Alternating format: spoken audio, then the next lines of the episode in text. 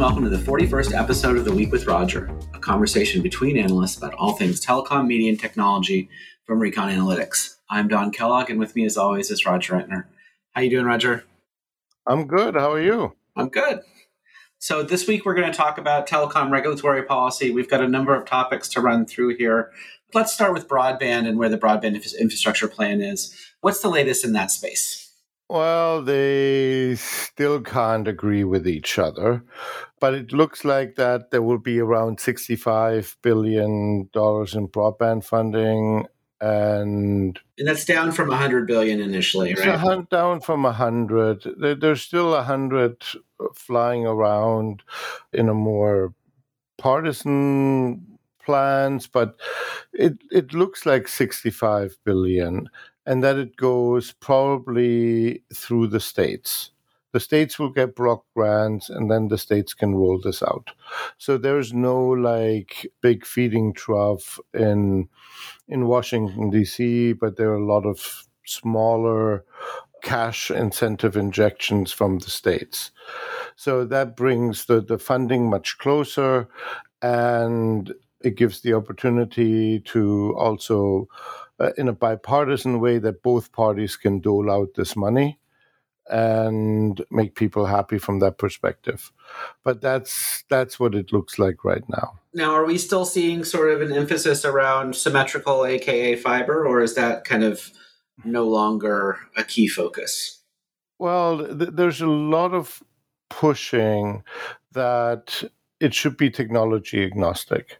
And I think the the Dessart paper that, that has been brought up uh, again and again basically said, you know, if you want to increase coverage to to ninety-eight percent of the country, it's forty billion dollars.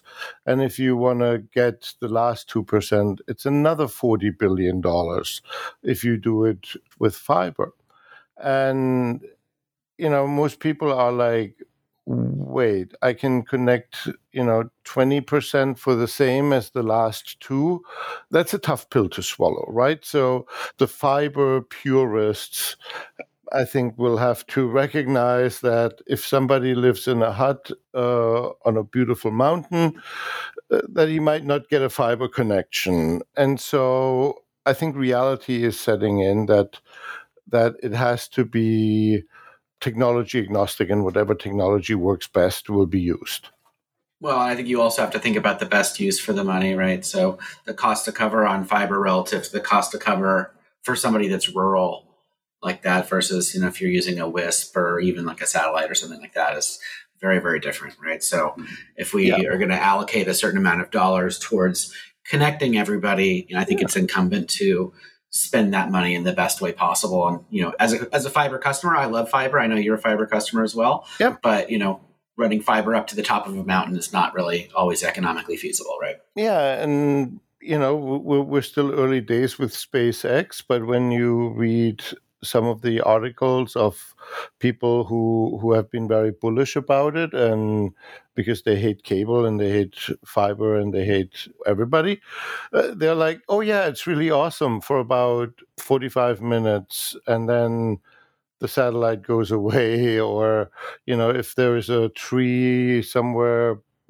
on the horizon, we have problems. And so these these reality things are are setting in. And so, you know, Elon Musk might, might be able to fix it. I hope so. But until then, we live today. My understanding from what I've read is that there's a lot of line of sight difficulties that folks will tend to have as, as the satellites move through the sky. You may, you know, if you, if you end up behind a tree, then you, your internet goes away, right? And if you go on Reddit, the SpaceX forum on Reddit has some pretty fantastic pictures of people's platforms they've built to push their satellite dishes up higher and things like that. It's it's it's still very much, I think, an emerging technology in terms of yeah. how it works, and particularly on the reliability side. Yeah, I, I hope it will work, because it would be fantastic, right, in in for rural areas. But until then, let's see. So next up from a regulatory uh, policy perspective, I want to talk a little bit about the nomination process for a number of the different agencies. So F C C, N T I A, F T C, D O J. There seems to be a lot of delays in terms of appointing folks to these agencies that are necessary to kind of run those agencies and, and specifically to create policy. What are your thoughts on this? Well, that that's one of the puzzling things, that the Biden administration hasn't been more aggressive here, because these agencies can make a lot of a difference. And under Trump, they made a lot of a difference because they can make policy. And the, the party in the White House has a majority, and they don't have to do the same horse trading that they do have to do on, on Capitol Hill. So they can push a lot of very meaningful things through. And the only one that they have really done right now is Lina Khan, who's at the F T C, the new F T C commissioner, who went through the, the Capitol Hill approval process as F T C commissioner. And then a day or two after she was approved as F T C commissioner, they told the current acting commissioner, by the way, Lina will be the new commissioner. And then they publicly announced it, uh, a chairman. And now Lina Khan is the F T C chairman. And chairman in all of these things is a powerful position. But at the same time, if Republicans would have known, or and Democrats would have known that Lina Khan would be F T C chairwoman, they would have given her a lot bigger grilling than, than what she got. They kind of slipped a fast one there, right? Maybe hoping they will forget. But that also will make it quite interesting.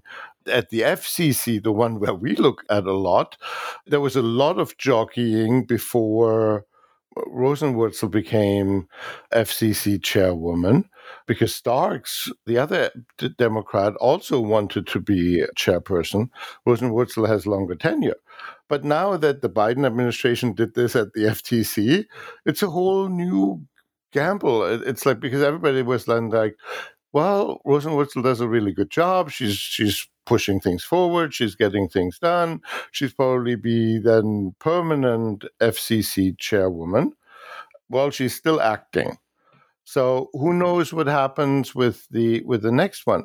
But until then, and even at the F T C, you still have a two-two situation where, where you have a Democratic commissioner missing. So they still have to focus largely on on topics that are palatable on a bipartisan basis. You still have a two-two situation at these commissions, and that's not a majority, so you basically need to have bipartisan buy-in. So it's very interesting how casual they're taking the agencies that, that can make such a huge impact. And also, from the D O J antitrust situation, we have several items that are, are looming. The F T C will look at, at a potential breakup of, of Facebook. I think they only want to really get to that when, when you have a full F T C. There's still, you know, the merger between... Although in fairness, breaking up Facebook may actually be a bipartisan thing, right?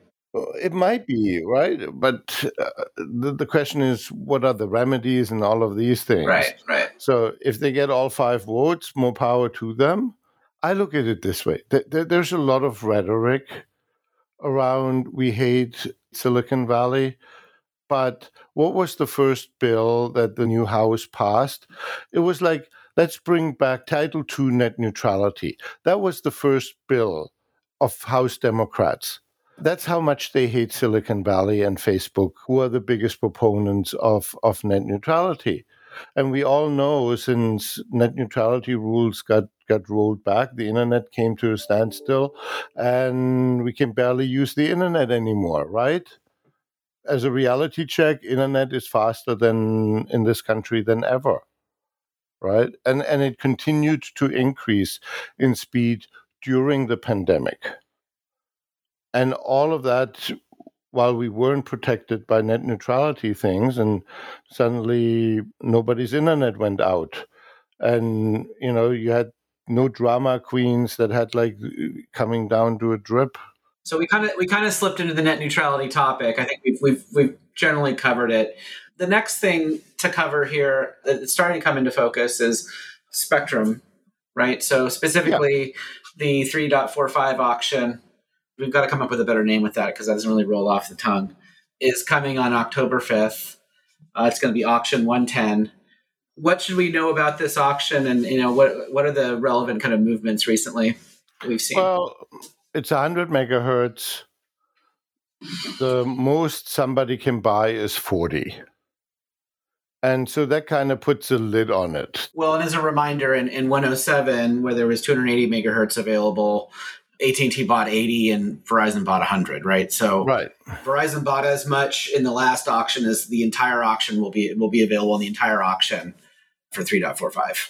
Yeah, so by default, that means you can't run up the, the bill as much as you could with the C-band auction. We all thought that, oh my God, and probably somebody in, in Denver was very happy thinking, oh my God, you know, A T and T and Verizon have a balance sheet that can't support bidding heavily on it. And then they got rid of rid of things. Now this looks again as a as a real, for all of them, as a real fight. And DeRoche kind of hinted when he was talking last time at, at Credit Suisse that they have like ten billion dollars headroom in, in their capital structure. Hint, hint, right?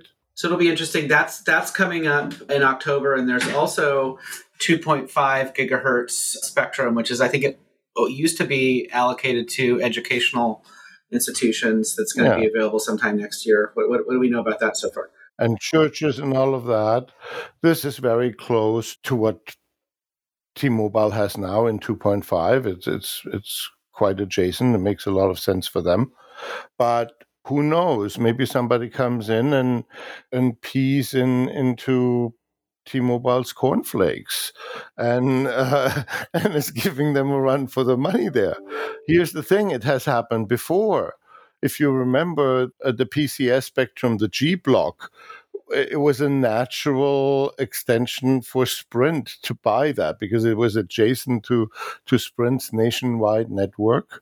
And the winner was Dish, right? Because Dish came in and bought the nationwide reserve price. So it has happened before that the guy who we thought would be the natural winner went home empty-handed. So somebody might very well come in in the two point five gig area, whoever likes to have leverage, right? Who could that be?